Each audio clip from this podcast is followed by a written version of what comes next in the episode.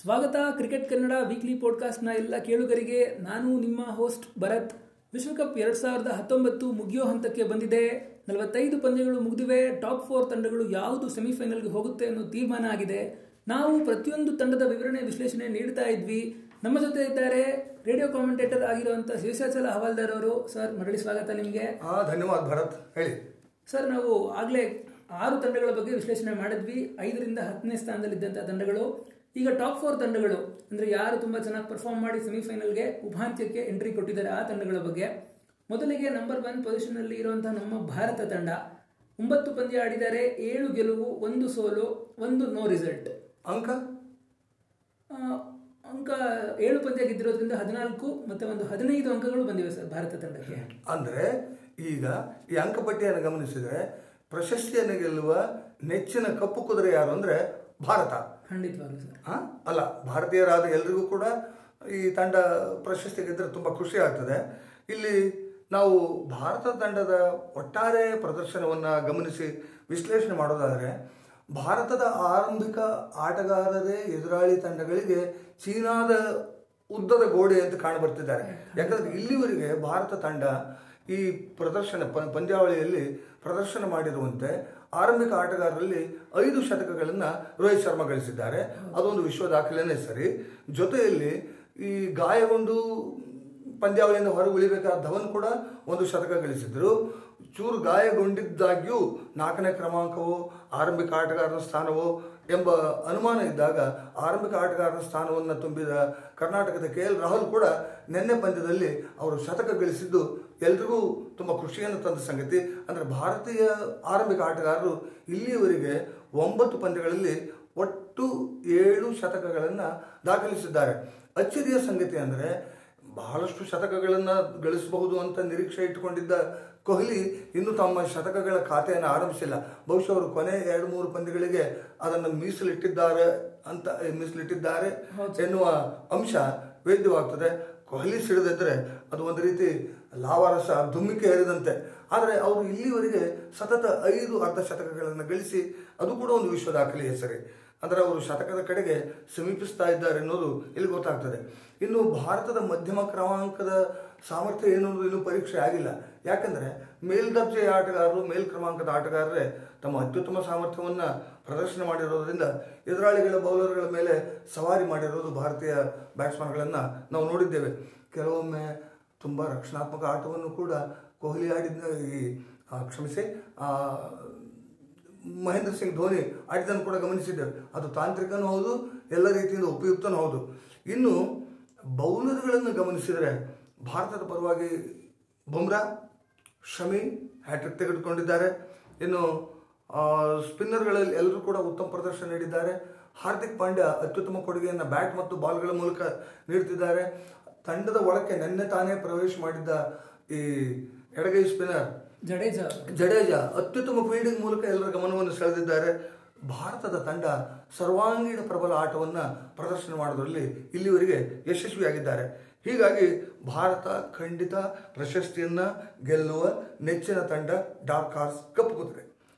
ಇನ್ನು ಎರಡನೇ ತಂಡವಾಗಿ ಅಂದರೆ ಅಂಕಪಟ್ಟಿಯಲ್ಲಿ ಹೊರಹೊಮ್ಮಿರುವ ಆಸ್ಟ್ರೇಲಿಯಾದ ಬಗ್ಗೆ ನೀವು ಹೇಳಿ. ಸರ್ ಆಸ್ಟ್ರೇಲಿಯಾ ತಂಡ ಒಂಬತ್ತು ಪಂದ್ಯಗಳನ್ನ ಆಡಿದ್ದಾರೆ. ಏಳು ಗೆಲುವು ಎರಡು ಸೋಲು. ಅಂಡ್ ಒಟ್ಟಾರೆಯಾಗಿ ಹದಿನಾಲ್ಕು ಪಾಯಿಂಟ್ಗಳೊಂದಿಗೆ ಎರಡನೇ ಸ್ಥಾನ ಅಲಂಕರಿಸಿದ್ದಾರೆ. ಆಸ್ಟ್ರೇಲಿಯಾ ತಂಡದ ಪರ್ಫಾರ್ಮೆನ್ಸ್ ನಾವು ಒಂದು ಕಳೆದ ಎರಡು ವರ್ಷಗಳ ಹಿಂದೆ ಹೋದರೆ, ಬಹುಶಃ ಅಷ್ಟೊಂದು ಆಶಾದಾಯಕವಾಗಿರಲಿಲ್ಲ. ಅವರು ಬೇರೆ ಬೇರೆ ಕಾರಣಗಳಿಗಾಗಿ ಇಬ್ಬರು ಆಟಗಾರರು, ಪ್ರಮುಖ ಆಟಗಾರರು ನಿಷೇಧಕ್ಕೊಳಗಾಗಿದ್ದರು ಹಾಗಾಗಿ ತಂಡ ಒಂದು ರೀತಿ ಬಹಳ ಸಂಕಷ್ಟಕರ ಪರಿಸ್ಥಿತಿಯಲ್ಲಿತ್ತು ಅಂಡ್ ಒಂದು ಹಾಸ್ಯಕ್ಕೆ ವಸ್ತು ಕೂಡ ಆಗಿತ್ತು. ಬಹಳಷ್ಟು ಜನ ಈ ಬಾರಿ ವಿಶ್ವಕಪ್ನಲ್ಲಿ ಆಸ್ಟ್ರೇಲಿಯಾ ತಂಡವನ್ನು ತೀರಾ ಅಳಿಸಿ ಹಾಕೋ ರೇಂಜ್ಗೆಲ್ಲ ಮಾತಾಡಿದರು. ಸೊ ಅಂಥ ಒಂದು ಸಂದರ್ಭದಲ್ಲಿ ಅವರು ಎರಡು ಆಟಗಾರರು ಮರಳಿ ಬಂದರು. ಅಂಡ್ ತಂಡ ವಿಶ್ವಕಪ್ಗೆ ಮೊದಲು ಎರಡು ಸರಣಿಗಳು, ಒಂದು ಭಾರತದ ವಿರುದ್ಧ ಒಂದು ಪಾಕಿಸ್ತಾನದ ವಿರುದ್ಧ. ಬಹಳ ಉತ್ತಮ ಪರ್ಫಾರ್ಮೆನ್ಸ್ ಕೊಡ್ತು. ಅದು ಎಲ್ಲೋ ಒಂದು ಕಡೆ ಅವರಿಗೆ ಒಂದು ಮೊಮೆಂಟಮ್ ಬಿಲ್ಡ್ ಮಾಡಿಕೊಡ್ತು. ಅಂಡ್ ದೆನ್ ಈಗ ವಿಶ್ವಕಪ್ ಬಗ್ಗೆ ಮಾತಾಡೋದಾದ್ರೆ, ಅವರ ಆರಂಭಿಕ ಆಟಗಾರರು, ನಾಯಕ ಆರಾನ್ ಫಿಂಚ್ ಹಾಗೂ ಡೇವಿಡ್ ವಾರ್ನರ್. ಇಬ್ಬರು ಕೂಡ ಶತಕಗಳ ಮೇಲೆ ಶತಕಗಳು ಬಾರಿಸ್ತಾ ಇದ್ದಾರೆ. ವಾರ್ನರ್ ಮೂರು, ಫಿಂಚ್ ಎರಡು. ಅಂಡ್ ದೆನ್ ಅವರು ಆರಂಭಿಕ ಆಟಗಾರರು ಬಿಟ್ಟು ಕೆಳಗೆ ಬಂದರೂ ಕೂಡ ಉಸ್ಮಾನ್ ಕವಾಜಾ ಅವರು, ಸ್ಮಿತ್ ಅವರು, ಅವ್ರ ವಿಕೆಟ್ ಕೀಪರ್ ಅಲೆಕ್ಸ್ ಕ್ಯಾರಿ ಅವರು ಎಲ್ಲರೂ ತುಂಬ ಚೆನ್ನಾಗಿ ಬ್ಯಾಟಿಂಗ್ ಮಾಡ್ತಾ ಇದ್ದಾರೆ. ಅಂಡ್ ದೆನ್ ತಂಡ ಒಂದು ಒಳ್ಳೆ ಸ್ಪೇಸಲ್ಲಿ ಇದೆ ಒಳ್ಳೆ ಪರ್ಫಾರ್ಮೆನ್ಸ್ ಕೊಡ್ತಾ ಇದೆ. ಅಂಡ್ ಅವರ ಬೌಲರ್ಗಳು ಬೌಲರ್ಗಳ ಬಗ್ಗೆ ವಿಶೇಷವಾಗಿ ಮೆನ್ಷನ್ ಮಾಡಲೇಬೇಕು. ಭರತ್ ಮ್ಯಾಕ್ಸ್ವೆಲ್ ಅವರು ನಿರೀಕ್ಷೆ ಮಾಡಿದಂತೆ ಇನ್ನೂ ಸ್ಪೋರ್ಟ್ಸ್ ಇಲ್ಲ ಅಲ್ವಾ? ಹಾಂ ಹೌದು. ಮ್ಯಾಕ್ಸ್ವೆಲ್ ಅವರು ಅವ್ರ ಬ್ಯಾಟ್ ಮೂಲಕ ಸ್ಪೋರ್ಟ್ಸ್ ಇಲ್ಲ ಬಟ್ ಆಸ್ಟ್ರೇಲಿಯಾ ತಂಡಕ್ಕೆ ಐದು ಮತ್ತು ಆರನೇ ಬೌಲರ್ ರೂಪದಲ್ಲಿ ಬಹಳ ಒಳ್ಳೆ ಪರ್ಫಾರ್ಮೆನ್ಸ್ ಕೊಡ್ತಾ ಇದ್ದಾರೆ. ರನ್ಗಳನ್ನ ನಿಯಂತ್ರಣ ಮಾಡ್ತಾ ಇದ್ದಾರೆ. ಸ್ಟಾಯ್ನಿಸ್ ಅವರು ಒಂದು ರೀತಿ ಡಿಸಪಾಯಿಂಟ್ಮೆಂಟ್ ಅಂತ ಹೇಳ್ಬಹುದು. ಅಂತ ಒಳ್ಳೆ ಪರ್ಫಾರ್ಮೆನ್ಸ್ ಇನ್ನೂ ಬಂದಿಲ್ಲ ಅವ್ರ ಕಡೆಯಿಂದ. ಬಟ್ ಸೆಮಿಫೈನಲ್ ಮತ್ತು ಫೈನಲ್ನಲ್ಲಿ ಅವ್ರ ಕಡೆಯಿಂದ ಒಂದು ಒಳ್ಳೆ ಪರ್ಫಾರ್ಮೆನ್ಸ್ ಆಸ್ಟ್ರೇಲಿಯಾ ತಂಡ ನಿರೀಕ್ಷೆ ಮಾಡ್ತಾ ಇದೆ. ಅವರು ಅವರ ಮೇಲೆ ಇಟ್ಟಿರುವಂಥ ಒಂದು ನಂಬಿಕೆಯನ್ನು ಉಳಿಸ್ಕೊಳ್ಳುವಂಥ ಅವಶ್ಯಕತೆ ಇದೆ. ಇನ್ನು ಅವ್ರ ಬೌಲರ್ಗಳ ಬಗ್ಗೆ ಬಂದರೆ ಸ್ಟಾರ್ಕ್ ಇರ್ಬೋದು ಬ್ಯಾಂಡೋರ್ಫ್ ಇರ್ಬೋದು ಪ್ಯಾಟ್ ಕಮಿನ್ಸ್ ಇರ್ಬೋದು ಗೊಂಚಲು ಗೊಂಚಲು ವಿಕೆಟ್ಗಳು ತಗೊಳ್ತಾ ಇದ್ದಾರೆ. ಒಬ್ಬ ಬೌಲರ್ ಒಂದು ಮ್ಯಾಚಲ್ಲಿ ಪರ್ಫಾರ್ಮೆನ್ಸ್ ಮಾಡ್ತಾನೆ ಅಂದರೆ ಒಂದು ಫೈವ್ ವಿಕೆಟ್ ತಗೊಂಡೇ ತಗೋತಾನೆ ಅನ್ನೋ ಮಟ್ಟಕ್ಕೆ ಒಂದು ಒಳ್ಳೆ ಪರ್ಫಾರ್ಮೆನ್ಸ್ ಬರ್ತಾ ಇದೆ ಅವ್ರ ಕಡೆಯಿಂದ. ಅಷ್ಟೇ ಅಲ್ಲ ಈ ಪಂದ್ಯಾವಳಿಯಲ್ಲಿ ಅತಿ ಹೆಚ್ಚು ವಿಕೆಟ್ಗಳನ್ನು ಇಲ್ಲಿವರೆಗೆ ಗಳಿಸಿರುವ ಬೌಲರ್ಗಳ ಸಾಲಿನಲ್ಲಿ ಸ್ಟಾರ್ಕ್ ಇದ್ದಾರೆ. ಇದ್ದಾರೆ ಅವರು ಇಪ್ಪತ್ತಾರು ವಿಕೆಟ್ ತಗೊಂಡಿದ್ದಾರೆ, ಅದು ವಿಶ್ವ ದಾಖಲೆ. ಗ್ಲೆನ್ ಮ್ಯಾಕ್ಸ್ವೆಲ್ ಅವರ ದಾಖಲೆಯನ್ನು ಸರಿಗಟ್ಟಿದ್ದಾರೆ. ಬಹುಶಃ ಸೆಮಿಫೈನಲ್ ಪಂದ್ಯದಲ್ಲಿ ಅವರು ಅವ್ರನ್ನ ಮೀರಿ ನಿಲ್ಲುವಂತ ಎಲ್ಲ ಸಾಧ್ಯತೆ ಇದೆ. ಅಂಡ್ ಆಸ್ಟ್ರೇಲಿಯಾ ತಂಡ ಸೆಮಿಫೈನಲ್ನಲ್ಲಿ ಇಂಗ್ಲೆಂಡ್ ವಿರುದ್ಧ ಸೆಣಸಾಡ್ತಾ ಇದೆ. ಒಂದು ಮಿನಿ ಆಶಸ್ ಅಂತಲೇ ಹೇಳ್ಬೋದು ಆಸ್ಟ್ರೇಲಿಯಾ ಮತ್ತು ಇಂಗ್ಲೆಂಡ್ ತಂಡಗಳ ಒಂದು ಕ್ರಿಕೆಟ್ ಪೈಪೋಟಿ ಏನಿದೆ, ಅದಕ್ಕೊಂದು ಇತಿಹಾಸ, ಪರಂಪರೆನೇ ಇದೆ. ಎಪ್ಪತ್ತೈದರಲ್ಲಿ ಮತ್ತು ಎಪ್ಪತ್ತೈದರಲ್ಲಿ ಇಂಗ್ಲೆಂಡ್ ಫೈನಲ್ಸಿಗೆ ಬಂದಿತ್ತು. ಎಪ್ಪತ್ತೊಂಬತ್ತರಲ್ಲಿ ಆಸ್ಟ್ರೇಲಿಯಾ ಬಂದಿತ್ತು. ಅದೇ ರೀತಿ ಎಂಬತ್ತೆರಡರಲ್ಲಿ ಆಸ್ಟ್ರೇಲಿಯಾ ಇಂಗ್ಲೆಂಡ್ ಕಲ್ಕತ್ತಾದಲ್ಲಿ ಫೈನಲ್ಸ್ ಪಂದ್ಯಗಳನ್ನು ಆಡಿದ್ದು. ಹಾಂ ಹೌದು ಎಂಬತ್ತೇಳರಲ್ಲಿ. ಎಂಬತ್ತೆರಡರಲ್ಲಿ ಅಂಡ್ ದೆನ್ ಈ ಈ ಬಾರಿಗಂತೂ ಒಂದು ರೋಚಕ ಹೋರಾಟ ಕಂಡು ಬರುತ್ತೆ. ಎರಡೂ ತಂಡಗಳು ಒಂದು ರೀತಿ ಸಮಬಲ ಅಂತಾನೆ ಹೇಳ್ಬಹುದು. ಹಾಗಾಗಿ ಯಾರು ಗೆಲ್ತಾರೆ ಅಂತ ಫೇವರೇಟ್ಸ್ ಹೇಳೋಕ್ಕಾಗಲ್ಲ. ಅಂಡ್ ಫೈನಲ್ ಪಂದ್ಯಾವಳಿಯಲ್ಲಿ ಬಹುಶಃ ಏನು ಹೇಳೋಣ ಆಸ್ಟ್ರೇ ಇಂಗ್ಲೆಂಡ್ ತಂಡ ಇದ್ರೆ ಹೋಸ್ಟ್ ಕಂಟ್ರಿ ಆಗಿರೋದ್ರಿಂದ ಅಲ್ಲಿನ ಅಭಿಮಾನಿಗಳು ಖುಷಿ ಪಡ್ತಾರೆ. ಬ್ಯಾಟಿಂಗ್ ಮತ್ತು ಬೌಲಿಂಗ್ ಎರಡರಲ್ಲೂ ಸಮತೋಲನ ಹೊಂದಿರುವ ತಂಡ ಯಾವುದಾದ್ರೂ ಈ ಪಂದ್ಯಾವಳಿಯಲ್ಲಿ ಇದ್ರೆ ಅದು ಇಂಗ್ಲೆಂಡ್ ತಂಡ. ಆದ್ರೆ ಯಾಕೆ ಅವರು ಈ ಸೌತ್ ಆಫ್ರಿಕಾದ ಟೊಪಿಯನ್ನು ತಮ್ಮ ತಲೆ ಮೇಲೆ ಹಾಕೊಳ್ಳೋದು ನೋಡ್ತಾ ಗೊತ್ತಿಲ್ಲ. ಚೋಕರ್ಸ್ ಅನ್ನೋ ರೀತಿಯಲ್ಲಿ ಇನ್ನೂವರೆಗೂ ಅವರು ಫೈನಲ್ ಅಲ್ಲಿ ಗೆದ್ದಿಲ್ಲ. ಹಾ ಸರಿ ಸರ್. ಮುಂದೆ ಇಂಗ್ಲೆಂಡ್ ತಂಡ ಬರುತ್ತೆ. ಇಂಗ್ಲೆಂಡ್ ತಂಡದ ಬಗ್ಗೆ ಮಾತಾಡೋಣ. ಸರ್ ಇಂಗ್ಲೆಂಡ್ ತಂಡ ಬಗ್ಗೆ ಒಂದು ಮಾತು ಹೇಳಿ ನಿಮಗೆ ನೆಕ್ಸ್ಟ್ ಹೇಳ್ತೀನಿ.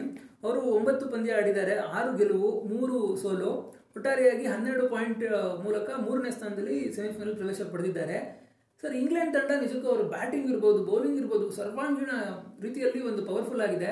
ಬಟ್ ಎಲ್ಲೋ ಒಂದು ಕಡೆ ಅವರು ಪಿಚ್ ಬ್ಯಾಟಿಂಗ್ ಪಿಚ್ ಆಗಿದ್ರೆ ಅಥವಾ ಫ್ಲಾಟ್ ಟ್ರ್ಯಾಕ್ ಆಗಿದ್ರೆ ಒಳ್ಳೆ ಪರ್ಫಾರ್ಮೆನ್ಸ್ ಕೊಡ್ತಾರೆ.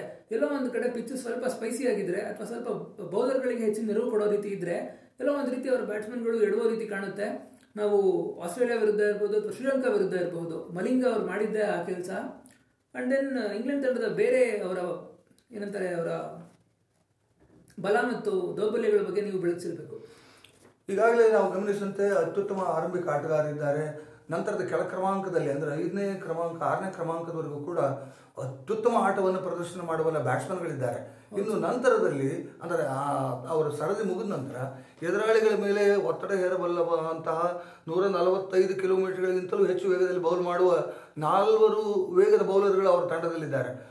ಫೀಲ್ಡಿಂಗ್, ಅಂದರೆ ಕ್ಷೇತ್ರ ರಕ್ಷಣೆ, ಆ ಕ್ಷ- ಆ ಭಾಗದಲ್ಲೂ ಕೂಡ ಇಂಗ್ಲೆಂಡ್ ಯಾವತ್ತೂ ವಿಫಲ ಆಗಿಲ್ಲ. ಆದರೆ ಇನ್ನು ಮುಂದಿನ ಈ ಎರಡು ಪಂದ್ಯಗಳಲ್ಲಿ ಇಂಗ್ಲೆಂಡ್ ತನ್ನನ್ನು ತಾನು ಹೇಗೆ ಸಂಭಾಳಿಸಿಕೊಳ್ಳುತ್ತದೆ, ಹೇಗೆ ನಿಭಾಯಿಸ್ತದೆ ಒತ್ತಡವನ್ನು ಮತ್ತು ಅದು ಅಂತಿಮ ವೃತ್ತವನ್ನು ಪ್ರವೇಶಿಸ್ತೋ ಇಲ್ಲೋ ಕಾದು ನೋಡಬೇಕು. ಇಂಗ್ಲೆಂಡಿನ ಪ್ರದರ್ಶನ ಇಲ್ಲಿವರೆಗೆ ತುಂಬ ಉತ್ತೇಜನಕಾರಿಯಾಗಿದೆ. ಅದು ಕಾರಣ ಅಂದರೆ ಅದು ಅವರ ತವರು ನೆಲ. ತವರು ನೆಲ. ಕಳೆದ ಹನ್ನೊಂದು ಆವೃತ್ತಿಗಳಲ್ಲಿ ಅದು ಒಂದು ಎರಡು ಮೂರು ವಾರ ಫೈನಲ್ಸ್ ಬಂದಿರಬಹುದು ಆದರೆ ಪ್ರಶಸ್ತಿಯನ್ನು ಪ್ರಶಸ್ತಿಯ ಆ ಟ್ರೋಫಿಗೆ ಮುತ್ತಿಕ್ಕೋದು ಆಗಿಲ್ಲ ಅವರಿಗೆ. ದೂರದಿಂದ ನೋಡಿ ಅಷ್ಟೇ ಕಣ್ಣು ಮಂಜು ಮಾಡಿಕೊಂಡದ್ದು ಅಷ್ಟೇ ಅದರ ಭಾಗ್ಯ. ಈ ಬಾರಿ ಅದಕ್ಕೊಂದು ಸುವರ್ಣ ಅವಕಾಶ ಇದೆ. ಕಾದು ನೋಡಬೇಕು. ಇನ್ನು ನಾವು ಈ ನಾಲ್ಕನೇ ಮತ್ತು ಕೊನೆಯ ತಂಡವಾಗಿರುವ ನ್ಯೂಜಿಲೆಂಡ್ ಬಗ್ಗೆ ಹೇಳಬೇಕು. ಕಳೆದ ರನ್ನರ್ ಪ್ರಶಸ್ತಿ ಅವ್ರದ್ದೇ ಆಗಿತ್ತು. ಆಸ್ಟ್ರೇಲಿಯಾ ಗೆದ್ದಿದ್ದರು ಆಸ್ಟ್ರೇಲಿಯಾ ಮತ್ತು ನ್ಯೂಜಿಲೆಂಡ್ಗಳಲ್ಲಿ ನಡೆದ ಪಂದ್ಯಾವಳಿಯಲ್ಲಿ ಹನ್ನೊಂದನೇ ಪ್ರಶಸ್ತಿಯನ್ನು ನಾವು ಆಸ್ಟ್ರೇಲಿಯಾ ಗೆದ್ದದ್ದು ನೋಡಿದ್ದೇವೆ. ಇಲ್ಲಿವರೆಗೆ ಒಂಬತ್ತು ಪಂದ್ಯಗಳನ್ನು ಆಡಿದೆ ನ್ಯೂಜಿಲೆಂಡ್ ತಂಡ. ಐದು ಗೆಲುವುಗಳನ್ನು ಸಾಧಿಸಿದೆ. ಮೂರರಲ್ಲಿ ಯಾರೂ ನಿರೀಕ್ಷಿಸದೇ ಇದ್ದ ರೀತಿಯಲ್ಲಿ ಅವರು ಸೋಲನ್ನು ಅನುಭವಿಸಿದ್ದಾರೆ. ಅದೃಷ್ಟವೋ ದುರದೃಷ್ಟವೋ ಭಾರತದ ವಿರುದ್ಧ ಮಳೆಯಿಂದಾಗಿ ಪಂದ್ಯ ಕೊಚ್ಚಿ ಹೋದದ್ದರಿಂದಾಗಿ ತಲಾ ಒಂದೊಂದು ಅಂಕವನ್ನು ಸಮವಾಗಿ ಹಂಚಿಕೊಳ್ಬೇಕಾಯಿತು ಅದು ಭಾರತಕ್ಕೂ ಅನುಕೂಲ ಆಯಿತು. ಮುಂದಿನ ಇತರ ತಂಡಗಳಿಗೂ ಅದು ಮಾರಕ ಆಯಿತು. ಹೀಗೆ ಈ ಒಂಬತ್ತು ಪಂದ್ಯಗಳಲ್ಲಿ ಐದು ಪಂದ್ಯಗಳನ್ನು ಮಾತ್ರ ಗೆದ್ದಿರುವ ನ್ಯೂಜಿಲೆಂಡ್ ತಂಡ ಹತ್ತು ಅಂಕಗಳನ್ನು ಪಡೆದಿದೆ. ಹನ್ನೊಂದು ಅಂಕ. ಹನ್ನೊಂದು ಅಂಕ. ಅಂದರೆ ಒಂದು ಮಳೆ ಮಳೆಯಿಂದ ರದ್ದಾದ್ದರಿಂದ ಇಲ್ಲಿ ನ್ಯೂಜಿ ನ್ಯೂಜಿಲೆಂಡ್ ತಂಡದ ಪ್ರದರ್ಶನವನ್ನು ಗಮನಿಸಿದರೆ ಕೇನ್ ವಿಲಿಯಮ್ಸನ್ ತಂಡದ ಕ್ಯಾಪ್ಟನ್ ಮತ್ತು ಹಿರಿಯ ಆಟಗಾರ ರಾಸ್ ಇವರನ್ನು ಹೊರತುಪಡಿಸಿದರೆ ಯಾವುದೇ ಬ್ಯಾಟ್ಸ್ಮನ್ಗಳು ಸರಿಯಾದ ಸಮಯಕ್ಕೆ ತಮ್ಮ ಅತ್ಯುತ್ತಮ ಪ್ರದರ್ಶನ ಕೊಡೋದರಲ್ಲಿ ವಿಫಲರಾಗಿದ್ದಾರೆ. ಹೇಳಿ ನೀವೀಗ. ಸರ್ ನ್ಯೂಜಿಲೆಂಡ್ ತಂಡದ ಅದೃಷ್ಟ ಅಂತಲೇ ಸುಮಾರು ಜನ ಹೇಳ್ತಾ ಇದ್ದಾರೆ. ಅವರು ಸೆಮಿಫೈನಲ್ ಪ್ರವೇಶ ಪಡೆದಿದ್ದು. ಆದರೆ ಬಹುತೇಕ ಒಂದು ವಿಚಾರ ಮರಿತಾರೆ ಏನಂದ್ರೆ ನ್ಯೂಜಿಲೆಂಡ್ ತಂಡ ಯಾವ ಪಂದ್ಯಗಳನ್ನ ಗೆದ್ದಿದೆ ಅವನ್ನ ಬಹಳ ಉತ್ತಮ ಅಂತರದಲ್ಲಿ ಗೆದ್ದಿದೆ ಹಾಗೂ ಯಾವ ಪಂದ್ಯಗಳನ್ನ ಸೋತಿದೆ, ಅದು ಬಹಳ ಕ್ಲೋಸ್ ಮ್ಯಾಚ್ಗಳಾಗಿದ್ವು ಅಂಡ್ ಬಹಳ ಕಡಿಮೆ ಅಂತರದಲ್ಲಿ ಸೋತಿದೆ. ಅದೇ ಕಾರಣಕ್ಕೆ ಇವತ್ತು ಅವರ ರನ್ ರೇಟ್ ಪಾಸಿಟಿವ್ ಅಲ್ಲಿ ಇರೋದು ಅಂಡ್ ಅವರು ಒಂದು ಅರ್ಹ ರೀತಿಯಲ್ಲಿ ಸೆಮಿಫೈನಲ್ ಪ್ರವೇಶ ಪಡೆದಿದ್ದಾರೆ ಅಂತಾನೆ ಹೇಳಬಹುದು. ಅವರ ನಾಯಕ ಕೇನ್ ವಿಲಿಯಮ್ಸನ್ ನೀವೇ ಹೇಳಿದಾಗೆ ಒಂದು ತಂಡನ ಹೆಗಲ ಮೇಲೆ ಹೊತ್ಕೊಂಡು ಮುಂದೆ ಸಾಕ್ತಾ ಇದ್ದಾರೆ. ಅವರಿಗೆ ಹಿರಿಯ ಆಟಗಾರ ರಾಸ್ ಟೇಲರ್ ಒಳ್ಳೆ ಒಂದು ಬ್ಯಾಕಪ್ ಪರ್ಫಾರ್ಮೆನ್ಸ್ ಕೊಡ್ತಾ ಇದ್ದಾರೆ. ಬಟ್ ಅವರ ಬೌಲಿಂಗ್ ಅಂತೂ ಸಿಕ್ಕಾಪಟ್ಟೆ ಎಫೆಕ್ಟಿವ್ ಆಗಿದೆ. ಟ್ರೆಂಟ್ ಬೋಲ್ಟ್ ಇರ್ಬೋದು ಫರ್ಗ್ಯೂಸನ್ ಇರ್ಬೋದು ನೀಶಮ್ ಸ್ಯಾಂಟ್ನರ್ ಪ್ರತಿಯೊಬ್ಬರು ಒಳ್ಳೆ ಪರ್ಫಾರ್ಮೆನ್ಸ್ ಕೊಡ್ತಾ ಇದ್ದಾರೆ. ಎಲ್ಲೋ ಕಡೆ ಸ್ವಲ್ಪ ಮಟ್ಟಿಗೆ ಮಳೆ ವಾತಾವರಣ ಇದ್ದು ಸ್ವಿಂಗ್ಗೆ ಬಹಳ ಚೆನ್ನಾಗಿ ಒಂದು ಹೆಲ್ಪ್ ಮಾಡುತ್ತೆ ಅನ್ನೋದಾದರೆ ಅವ್ರ ಬೌಲರ್ಗಳಂತೂ ಎದುರಾಳಿ ಬ್ಯಾಟ್ಸ್ಮನ್ಗಳನ್ನ ಸಿಕ್ಕಾಪಟ್ಟೆ ಈಸಿಯಾಗಿ ತಡೆಗಳ ರೀತಿಯಲ್ಲಿ ಉರುಳಿಸಿ ಹಾಕ್ಬಿಡ್ತಾರೆ. ಅಂಡ್ ಭಾರತ ತಂಡಕ್ಕೆ ಇದೇ ಒಂದು ಭಯ ಇರೋದು. ಎಲ್ಲೋ ಒಂದು ರೀತಿ ಅವರು ಆರಂಭಿಕ ಆಟಗಾರನ್ನೆಲ್ಲರೂ ಬೇಗ ಔಟ್ ಮಾಡಿಬಿಟ್ರೆ ಭಾರತ ತಂಡದ ಮಧ್ಯಮ ಕ್ರಮಾಂಕ ಏನಿದೆ ಅದಕ್ಕೆ ಒಂದು ಪರೀಕ್ಷೆ ಅಗ್ನಿ ಪರೀಕ್ಷೆನೇ ಉಂಟಾಗುತ್ತೆ. ಆ್ಯಂಡ್ ದೆನ್ ನ್ಯೂಜಿಲೆಂಡ್ ತಂಡ ಏನಾದರೂ ಟಾಸ್ ಗೆದ್ದು ಅದೃಷ್ಟ ಸ್ವಲ್ಪ ಅವ್ರ ಕಡೆ ಇದ್ದರೆ ಭಾರತ ತಂಡವನ್ನು ಸೋಲಿಸೋದು ಅವ್ರಿಗೆ ತುಂಬ ಕಷ್ಟ ಆಗೋದಿಲ್ಲ. ಬಟ್ ನ್ಯೂಜಿಲೆಂಡ್ ತಂಡ ಇದುವರೆಗೂ ಸೋತಿರುವಂಥ ಪಂದ್ಯಗಳನ್ನ ಉದಾಹರಣೆಗೆ ತಗೊಳ್ಳೋದಾದರೆ ಸುಲಭ ಸುಲಭವಾಗಿ ಬಿಟ್ಕೊಡೋದಿಲ್ಲ ಅವರು. ಒಂದು ಪೈಪೋಟಿ ಅಂತೂ ಕೊಟ್ಟೇ ಕೊಡ್ತಾರೆ. ಹಾಗಾಗಿ ಸೆಮಿಫೈನಲ್ ಪಂದ್ಯವಂತೂ ಒಂದು ರೋಚಕ ಹೋರಾಟ ಆಗಿರೋದಂತೂ ಸತ್ಯ. ಭರತ್ ಇಲ್ಲಿವರೆಗೆ ನಾವು ಈ ಪಂದ್ಯಾವಳಿಯನ್ನು ಗಮನಿಸಿದರೆ ಭಾರತ ತಂಡ ಅದರ ಆರಂಭಿಕ ಆಟಗಾರರು ಪ್ರಾರಂಭದಲ್ಲಿನೇ ಅಂದರೆ ಮೊದಲ ವಿಕೆಟ್ ಜೊತೆ ಆಟದಲ್ಲಿ ಶತಕಗಳ ಈ ಜೊತೆ ಆಟವನ್ನು ಪ್ರದರ್ಶನ ಮಾಡಿದ್ದಾರೆ. ಮತ್ತು ತುಂಬ ನಿರ್ಭಿಡೆಯಿಂದ ಎದುರಾಳಿ ಬೌಲರ್ಗಳನ್ನು ದಂಡಿಸ್ತಾರೆ. ಯಾವುದೇ ಕಾರಣಕ್ಕೆ ಅವರು ಅಂಜೋದಾಗಲಿ ಅಳ್ಕೋದಾಗಲಿ ಅಥವಾ ವಿಕೆಟ್ ಕಳ್ಕೊಳ್ತೀವಿ ಅನ್ನೋ ಆಂತರಿಕ ಭೀತಿನೂ ಅವ್ರಿಗಿಲ್ಲ. ಆಕ್ರಮಣಕಾರಿ ಆಟವನ್ನು ಇಟ್ಕೊಂಡು ಬಂದಿರೋದ್ರಿಂದ ಭಾರತ ಅಗ್ರ ಕ್ರಮ- ಕ್ರಮಾಂಕದಲ್ಲಿ ಇರೋದನ್ನು ಗಮನಿಸ್ತೀವಿ. ಹೀಗಾಗಿ ನಾಳಿನ ಪಂದ್ಯದಲ್ಲಿ ಅಂದರೆ ನ್ಯೂಜಿಲೆಂಡ್ ವಿರುದ್ಧದ ಪಂದ್ಯದಲ್ಲಿ ಕೂಡ ಅದೇ ರೀತಿಯ ಈ ಓಟ ಗಳಿಕೆಯ ಒಂದು ಪ್ರಭಾವಳಿಯನ್ನು ಇದು ಮುಂದುವರಿಸಿದ್ದಾದರೆ ನ್ಯೂಜಿಲೆಂಡ್ ಅಂದರೆ ಕಿವಿ ಅಂತ ಅದು ಕರೀತಾರೆ. ಅಂದರೆ ಅಲ್ಲಿಯ ರಾಷ್ಟ್ರೀಯ ಪಕ್ಷಿ ಅದು. ಇದು ಭಾರತದ ರಾಷ್ಟ್ರೀಯ ಪ್ರಾಣಿ ಯಾವುದಂದ್ರೆ ಹುಲಿ. ಆ, ಈ ಹುಲಿಗೆ ಆ ಕಿವಿ ಸುಲಭದ ತುತ್ತ ಆಗಬಹುದು ಎಂಬ ಒಂದು ಆಶಾವಾದನೂ ಇಲ್ಲಿದೆ. ಹುಲಿಯ ಹುಲಿ ಆಕ್ರಮಣ. ಬಾಂಗ್ಲಾದೇಶದ ಕೂಡ ಹುಲಿನೇ ಆಗಿತ್ತು. ಇಂಗ್ಲೆಂಡ್ ತಂಡದಲ್ಲಿ ಕೂಡ ಸಿಂಹ ಇದೆ. ಅದೇ ರೀತಿ ಸಿಂಹ ಇರೋದು ಶ್ರೀಲಂಕಾ ತಂಡದಲ್ಲಿ ಕೂಡ ಅಂದರೆ ರಾಷ್ಟ್ರೀಯ ಚಿಹ್ನೆಗಳಲ್ಲಿ. ಆದರೆ ಇಲ್ಲಿ ನಾವು ಗಮನಿಸಬೇಕಾದದ್ದು ಇಲ್ಲಿಯವರೆಗಿನ ಏಳು ಬೀಳನ್ನ ವಿಚಾರ ಮಾಡಿದರೆ ಭಾರತ ತುಂಬ ಸತತವಾದ ಸತತವಾದ, ಅಂದರೆ ಕನ್ಸಿಸ್ಟೆಂಟ್ ಆದ ಒಂದು ಪ್ರದರ್ಶನವನ್ನು ನೀಡ್ತಾ ಇದೆ. ಒಂದು ಪಂದ್ಯದಲ್ಲಿ ಮಾತ್ರ ಸೋತಿದೆ, ಒಂದು ಪಂದ್ಯದಲ್ಲಿ ಫಲಿತಾಂಶ ಇಲ್ಲ. ಒಂಬತ್ತರಲ್ಲಿ ಏಳು ಪಂದ್ಯಗಳನ್ನು ಗೆದ್ದು ಅದು ಒಂದು ಅಂಕ ಮಳೆಯಿಂದಾಗಿ ಪಡ್ಕೊಂಡಿದ್ದರಿಂದ ಹದಿನೈದು ಅಂಕಗಳೊಂದಿಗೆ ಅಗ್ರ ಕ್ರಮಾಂಕದಲ್ಲಿದೆ. ಆದ್ದರಿಂದ ಗೆಲುವಿನ ಸರದಾರ ಬಹುಶಃ ಈ ಪಂದ್ಯದಲ್ಲಿ. ಪಂದ್ಯಾವಳಿ ನಂತರ ಈ ಪಂದ್ಯದಲ್ಲಿ ಭಾರತವೇ ಅಂತ ಎಲ್ಲರೂ ನಿರೀಕ್ಷೆ ಮಾಡ್ತಾ ಇದ್ದಾರೆ. ಒಂದು ಕಡೆಯದಾಗಿ ಒಂದು ಪಾಯಿಂಟ್ ಆಡ್ ಮಾಡೋದಕ್ಕೆ ಇಷ್ಟಪಡ್ತೀನಿ. ಈ ಒಂದು ಪಂದ್ಯಾವಳಿಯಲ್ಲಿ ನಾವು ಎರಡನೇ ಅರ್ಧ ಗಮನಿಸೋದಾದ್ರೆ ಟಾಸ್ ಅನ್ನೋದು ಬಹಳ ಪ್ರಮುಖ ಒಂದು ಫ್ಯಾಕ್ಟರ್ ಆಗ್ತಾ ಇದೆ. ಯಾಕಂದ್ರೆ ನೀವು ಅಬ್ಸರ್ವ್ ಮಾಡ್ಬೋದು ಈ ಒಂದು ವಿಶ್ವಕಪ್ನಲ್ಲಿ ಮುನ್ನೂರಕ್ಕಿಂತ ಹೆಚ್ಚು ರನ್ಗಳನ್ನ ಬೆನ್ನಟ್ಟಿ ಗೆಲ್ಲೋದು ಬಹಳ ಕಷ್ಟ ಆಗ್ತಾ ಇದೆ. ಸೊ ಯಾವ ತಂಡ ಟಾಸ್ ಗೆಲ್ಲುತ್ತೆ ಅವರು ಮೊದಲು ಬ್ಯಾಟಿಂಗ್ ಆಯ್ಕೆ ಮಾಡಿಕೊಂಡು ಇನ್ನೂರ ಎಂಬತ್ತು ಮುನ್ನೂರು ರನ್ಗಳನ್ನ ಗಳಿಸ್ಬಿಟ್ರೆ ಒಂದು ರೀತಿ ಸೇಫ್ ಆಗ್ತಾ ಇದೆ. ಸೊ ಹಾಗಾಗಿ ಟಾಸ್ ಅನ್ನೋದು ಯಾರ ಕೈಲೂ ಇಲ್ಲ.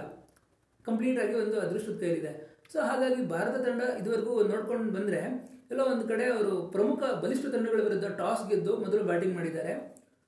ಶ್ರೀಲಂಕಾ ತಂಡದ ವಿರುದ್ಧ ಇರ್ಬೋದು ಅವರು ಚೇಸ್ ಮಾಡಿ ಗೆದ್ದರು ಸೊ ಹಾಗಾಗಿ ಸೆಮಿಫೈನಲ್ನಲ್ಲಿ ಟಾಸ್ ಗೆದ್ದರೆ ಆ ತಂಡಕ್ಕೆ ಯಾವ ತಂಡ ಟಾಸ್ ಗೆಲ್ಲುತ್ತೆ ಅವ್ರಿಗೆ ಖಂಡಿತವಾಗ್ಲೂ ಒಂದು ಅಡ್ವಾಂಟೇಜ್ ಅಂತೂ ಇದ್ದೇ ಇರುತ್ತೆ.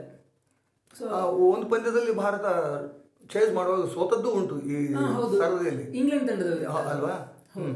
ಅಷ್ಟೇ ಅಲ್ಲ ಈ ಈ ಒಟ್ಟಾರೆ ಹನ್ನೆರಡನೇ ಈ ಆವೃತ್ತಿಯಲ್ಲಿ ಬಹಳಷ್ಟು ಕ್ರಿಕೆಟ್ ಪಂಡಿತರು ಆರ್ಮ್ ಚೇರ್ ಪಂಡಿತರಂತಾದರೂ ಕರೀರಿ, ಅನುಭವಿಕ ಆಟಗಾರರಂತಾದರೂ ಕರೀರಿ, ಈ ಸಲ ಐನೂರಕ್ಕೂ ಹೆಚ್ಚು ಓಟಗಳು ಪೇರಿಸಬಹುದು ಎಂಬ ಲೆಕ್ಕಾಚಾರ ಇತ್ತು. ಆದರೆ ಇನ್ನೂವರೆಗೂ ನಾಲ್ಕುನೂರು ಗಡಿಯನ್ನು ಯಾವುದೇ ತಂಡ ದಾಟಿಲ್ಲ ಅನ್ನೋದು ಕೂಡ ಬಹುಶಃ ಅಲ್ಲಿ ಇನ್ಕ್ಲಿಮೆಂಟ್ ವೆದರ್ ಅಲ್ಲಿ ಅನಿಶ್ಚಿತ ವಾತಾವರಣ, ಮಳೆ ಅಂಕಣಗಳು ಇತ್ಯಾದಿ ಕೆಲವು ಕಡೆಗಳಲ್ಲಿ ಈ ಮೈದಾನದ ಉದ್ದ ಅಗಲಗಳನ್ನು ಗಮನಿಸಿದರೆ ಒಂದು ಕಡೆ ಕಿರಿದಾಗಿದೆ, ಒಂದು ಕಡೆ ಹೆಚ್ಚಾಗಿದೆ, ಅನುಕೂಲ ಇದೆ, ಅನಾನುಕೂಲ ಇದೆ. ಹೀಗೆ ಬೌಲರ್ಗಳಿಗೆ ಒಮ್ಮೊಮ್ಮೆ ಅನುಕೂಲ ಅಂತ ಅನ್ನಿಸ್ತದೆ ಅದರ ಅನುಕೂಲ ಆಗದೇ ಇರಬಹುದು. ಈ ಎಲ್ಲ ಕಾರಣಗಳನ್ನು ಗಮನಿಸಿದರೆ ಸರ್ವಾಂಗೀಣ ಪ್ರಬಲ ಆಟವನ್ನು ಪ್ರದರ್ಶಿಸಿರುವ ಭಾರತ ಬಹುಶಃ ಪ್ರಶಸ್ತಿಯ ಆ ಕಪ್ಪಿಗೆ ಮುತ್ತಿಕ್ಕಬಹುದು ಅನ್ನೋ ಆಶಾವಾದ ಎಲ್ಲರಲ್ಲಿದೆ ಖಂಡಿತವಾಗ್ಲೂ ಸರ್. ಕೋಟ್ಯಂತರ ಭಾರತೀಯರ ಒಂದು ನಿರೀಕ್ಷೆನೆ ಅದು. ಭಾರತ ತಂಡ ಮತ್ತೊಮ್ಮೆ ವಿಶ್ವಕಪ್ನ ಗೆದ್ದು ತವರಿಗೆ ತೆಗೆದುಕೊಂಡು ಬರಲಿ ನ ಅಂತ. ಅಷ್ಟೇ ಅಲ್ಲ ಎಂಬತ್ತೇಳು ವರ್ಷದ ಅಜ್ಜಿ ಆಶೀರ್ವಾದ ಕೂಡ ಅವರಿಗೆ ಅವರಿಗೆ ಟಿಕೆಟ್ ಅನ್ನು ಕೊಡಮಾಡಿಸಿರೋದು ವಿರಾಟ್ ಕೊಹ್ಲಿನೇ. ಇನ್ನು ಇನ್ನು ಈ ಅಂಶಗಳ ಬಗ್ಗೆ ಗಮನಿಸಲಿರಿ ಹಾ ಸರ್. ಈಗ ಯಾವ ತಂಡ ಎಷ್ಟು ಶತಕಗಳನ್ನ ಬಾರಿಸಿದೆ ಅಥವಾ ಯಾವ ತಂಡದ ಪರ ಬೌಲರ್ಗಳು ಉತ್ತಮ ಪರ್ಫಾರ್ಮೆನ್ಸ್ ಕೊಟ್ಟಿದ್ದಾರೆ ಅಂತ ನೋಡೋದಾದ್ರೆ ಸರ್ ಮೊದಲಿಗೆ ನಾವು ನಿರ್ಗಮಿಸಿದ ತಂಡಗಳು. ನಿರ್ಗಮಿಸಿದ ತಂಡಗಳ ಬಗ್ಗೆ ಮಾತಾಡೋಣ. ಪಾಕಿಸ್ತಾನ ತಂಡ, ಅವರ ತಂಡ ಒಟ್ಟಾರೆಯಾಗಿ ಇದುವರೆಗೂ ಕೇವಲ ಎರಡು ಶತಕಗಳು ಮೂಡಿ ಬಂದವು ಅವರ ತಂಡದಿಂದ. ಅಂಡ್ ಬೌಲರ್ಗಳಿಂದ ಗೊಂಚಲು ಗೊಂಚಲು ವಿಕೆಟ್ಗಳು ಅಥವಾ ಏನು ಹೇಳೋಣ, ಅತಿ ಹೆಚ್ಚಿನ ವಿಕೆಟ್ಗಳು ಬರಲಿಲ್ಲ. ಇರೋ, ಇದ್ದವರಲ್ಲೇ ಸ್ವಲ್ಪ ಉತ್ತಮ ಪರ್ಫಾರ್ಮೆನ್ಸ್ ಕೊಟ್ಟವರು ಅಂದರೆ ಶಾಹೀನ್ ಅಫ್ರೀದಿ, ಆಮೇಲೆ ಮೊಹಮ್ಮದ್ ಆಮಿರ್, ಆಮೇಲೆ ವಾಹಬ್ ರಿಯಾಜು. ಅಂಡ್ ಒಟ್ಟಾರೆಯಾಗಿ ಇದ್ರ ಏನು ತೋರಿಸ್ಕೊಡುತ್ತೆ ಅಂತಂದರೆ, ಬೌಲರ್ಗಳಾಗಿರ್ಬೋದು ಅಥವಾ ಬ್ಯಾಟ್ಸ್ಮನ್ಗಳಾಗಿರ್ಬೋದು, ಹೆಚ್ಚಿನ ಜನ ಶತಕ ಗಳಿಸಿದ್ರೆ ಅಥವಾ ಹೆಚ್ಚಿನ ಜನ ಐದೈದು ವಿಕೆಟ್ಗಳು ತೆಗೆದ್ರೆ ತಂಡದ ಗೆಲುವು ಸುಲಭ ಆಗುತ್ತೆ ಇಡೀ ತಂಡದ ಪ್ರದರ್ಶನ ಒಟ್ಟಾರೆಯಾಗಿ ಏನಾಗಿದೆ ಅನ್ನೋದು ಇದು ತೋರಿಸ್ತದೆ. ಖಂಡಿತವಾಗಿ ಸರ್. ಸರ್ ಹಾಗೆ ಶ್ರೀಲಂಕಾ ತಂಡದ ಕಡೆ ನೋಡೋದಾದ್ರೆ ಎರಡು ಶತಕ ಬಂತು ಅವ್ರ ಕಡೆಯಿಂದ ಒಂದು ಮ್ಯಾಥ್ಯೂಸ್ ಇಂದ ಇನ್ನೊಂದು ಆವಿಷ್ಕ ಫರ್ನಾಂಡ್ ಅವರಿಂದ. ಅಂಡ್ ಅವರ ಬೌಲಿಂಗ್ನಲ್ಲಿ ಮಲಿಂಗ ಬಿಟ್ರೆ ಬಹುಶಃ ಬೇರೆ ಯಾರನ್ನು ನಾವು ಇಲ್ಲಿ ಚೆನ್ನಾಗಿ ಪರ್ಫಾರ್ಮ್ ಮಾಡಿದ್ರು ಅಂತ ಹೇಳೋದು ಉಲ್ಲೇಖ ಮಾಡ್ಲಿಕ್ಕೆ ಸಾಧ್ಯನೇ ಇಲ್ಲ. ಸೌತ್ ಆಫ್ರಿಕಾ ತಂಡ ನಾಯಕ ಫಾಫ್ ಡುಫ್ಲಸಿಸ್ ಅವರು ನಿನ್ನೆ ಪಂದ್ಯದಲ್ಲಿ ಒಂದು ಶತಕ ಗಳಿಸಿದ್ರು. ಅದು ಬಿಟ್ಟರೆ ಶತಕಗಳು ಬರಲೇ ಇಲ್ಲ ಅವ್ರಿಗೂ ಅಂಡ್ ಬೌಲಿಂಗ್ನಲ್ಲಿ ಇಮ್ರಾನ್ ತಾಹಿರ್ ಅವ್ರ ಬಗ್ಗೆ ನಾವು ಮೆನ್ಷನ್ ಮಾಡ್ಬೋದು. ಹದಿನೇಳು ವಿಕೆಟ್ ತಗೊಂಡ್ರವರು. ಅವರ ಹೊರತುಪಡಿಸಿ ಅವರಿಗೆ ಒಂದು ಸೂಕ್ತ ಬೆಂಬಲ ಕೊಡುವಂತ ಬೇರೆ ಬೌಲರ್ಗಳು ಸಿಗ್ಲೇ ಇಲ್ಲ ಅವ್ರಿಗೆ. ಎಬಿಟಿ ವಿಲಿಯರ್ಸ್ ಬರದೇ ಇದ್ದದ್ದು ಅವ್ರಿಗೆ ಏನಾದರೂ ಅಂದ್ರೆ ಅವ್ರ ತಂಡಕ್ಕೆ ಆಯ್ಕೆ ಆಗದೇ ಇದ್ದದ್ದು ತೊಂದರೆ ಅನಿಸಿ ಅನಿಸಿರಬಹುದಾ ಅವ್ರಿಗೆ? ಸರ್ ನಾವು ಹೊರಗಡೆ ನಿಂತ್ಕೊಂಡು ಮಾತಾಡೋದಾದ್ರೆ ಬಹುಶಃ ತೊಂದರೆ ಅಂತ ಹೇಳ್ಬೋದು. ಬಟ್ ಆಂತರಿಕವಾಗಿ ಅವರು ಒಂದೂವರೆ ವರ್ಷದ ಹಿಂದೆ ನನಗೆ ಸಾಕು ಅಂತ ಹೋದವ್ರು ಇವತ್ತು ನಾನು ಮತ್ತೆ ಆಡ್ತೀನಿ ಅಂತ ಬಂದ್ರೆ ಕೆಲವೊಬ್ಬ ಯುವ ಆಟಗಾರರನ್ನು ಡ್ರಾಪ್ ಮಾಡಬೇಕಾಗುತ್ತೆ ಅಂಡ್ ಅವರ ಮಾರಲ್ ಸ್ವಲ್ಪ ಎಲ್ಲೋ ಒಂದು ಕಡೆ ಕಡಿಮೆ ಡ್ಯೂಸನ್ ಅವ್ರ ಬದಲಿಗೆ ಡ್ಯೂಸನ್ ಬಂದ ಹೌದು. ಅವರು ನಿಜಕ್ಕೂ ಒಳ್ಳೆ ಪರ್ಫಾರ್ಮೆನ್ಸ್ ಕೊಟ್ಟಿದ್ದಾರೆ. ಸೊ ಹಾಗಾಗಿ ನನಗೇನೋ ಬಹುಶಃ ಅವರು ಬರದೇ ಇದ್ದಿದ್ದು ಅಥವಾ ಬಂದಿದ್ದು ಅಂತ ವ್ಯತ್ಯಾಸ ಮಾಡಿಲ್ಲ ಅಂತ ಅನ್ಸುತ್ತೆ. ಬಾಂಗ್ಲಾದೇಶ ತಂಡದ ಪರ ಈ ಬಾರಿ ಮೂರು ಶತಕ ಬಂತು. ಶಾಕಿಬ್ ಅಲ್ ಹಸನ್ ನಿಜಕ್ಕೂ ಬಹಳ ಒಳ್ಳೆ ಫಾರ್ಮಲ್ ಇದ್ರು. ಒಂದು ಅದ್ಭುತ ಪ್ರದರ್ಶನ ಕೊಟ್ಟರು ಆರುನೂರಕ್ಕಿಂತ ಹೆಚ್ಚು ರನ್ಗಳು ಅವರ ಬ್ಯಾಟಿಂದ ಎರಡು ಶತಕ ಬಂತು. ಮುಸ್ತಫಿಜರ್ ರಹಮಾನ್ ಅವರ ಬ್ಯಾಟಿಂದ ಒಂದು ಶತಕ ಬಂತು. ಶಾಕಿಬ್ ಅಲ್ ಹಸನ್ ಅವರು ಬೌಲಿಂಗ್ ಕೂಡ ಬಹಳ ಅದ್ಭುತವಾಗಿ ಮಾಡಿದ್ರು. ಹನ್ನೊಂದು ವಿಕೆಟ್ ಪಡ್ಕೊಂಡ್ರು. ಅಂಡ್ ಅವ್ರ ಕಡೆ ಮುಸ್ತಫಿಜುರ್ ರೆಹಮಾನ್ ಕೂಡ ಬಹಳ ಚೆನ್ನಾಗಿ ಬೌಲಿಂಗ್ ಮಾಡಿದ್ರು. ಉಳಿದ ಸೈಫುದ್ದೀನ್ ಅವರು ಹೊರತುಪಡಿಸಿದ್ರೆ ಉಳಿದ ಬೌಲರ್ಗಳಿಂದ ಅಷ್ಟೊಂದು ಒಳ್ಳೆ ಬೆಂಬಲ ಸಿಗ್ಲಿಲ್ಲ ಅವ್ರಿಗೆ. ಭರತ್ ಒಂದು ವೇಳೆ ವಿಶ್ವದ ಒಂದು ತಂಡವನ್ನು ಆರಿಸಬಹುದಾದ್ರೆ ಅಂದ್ರೆ ವಿಶ್ವಕಪ್ ಪಂದ್ಯಾವಳಿಯ ನಂತರ ಅದರಲ್ಲಿ ಶಕೀಬ್ ಅಲ್ ಹಸನ್ ಖಂಡಿತವಾಗಿರ್ತಾರೆ ಆಲ್ರೌಂಡರ್ ಆಗಿ. ಖಂಡಿತವಾಗ ಸರ್. ಅವ್ರ ಇಲ್ಲದೆ ತಂಡನ ಇಮ್ಯಾಜಿನ್ ಮಾಡೋಕ್ಕೂ ಆಗೋದಿಲ್ಲ ಇವಾಗಂತೂ. ವೆಸ್ಟ್ ಇಂಡೀಸ್ ತಂಡದ ಪರ ಎರಡು ಶತಕ ಬಂತು. ಒಂದು ನಿಕೋಲಸ್ ಪೂರನ್ ಅವರ ಬ್ಯಾಟ್ನಿಂದ ಇನ್ನೊಂದು ಬ್ರಾತ್ವೈಟ್ ಅವರ ಬ್ಯಾಟ್ನಿಂದ ಬಟ್ ಅನ್ಫಾರ್ಚುನೇಟ್ಲಿ ಎರಡು ಶತಕಗಳು ಸೋಲಿನಲ್ಲೇ ಬಂದವು ಫ್ಲಾಶ್ ಇನ್ ದ ಪ್ಯಾನ್ ಅನ್ನೋ ರೀತಿ ಅವರು. ಮೋಡದ ಮರೆಯಲ್ಲಿ ಮಿಂಚಿದ್ದಂಗೆ ಹೊರಗೆ ಕಾಣಲೇ ಇಲ್ಲ. ಅಂದ್ರೆ ಪ್ರತಿಫಲನ ಹೊರಗೆ ಆಗಲಿಲ್ಲ.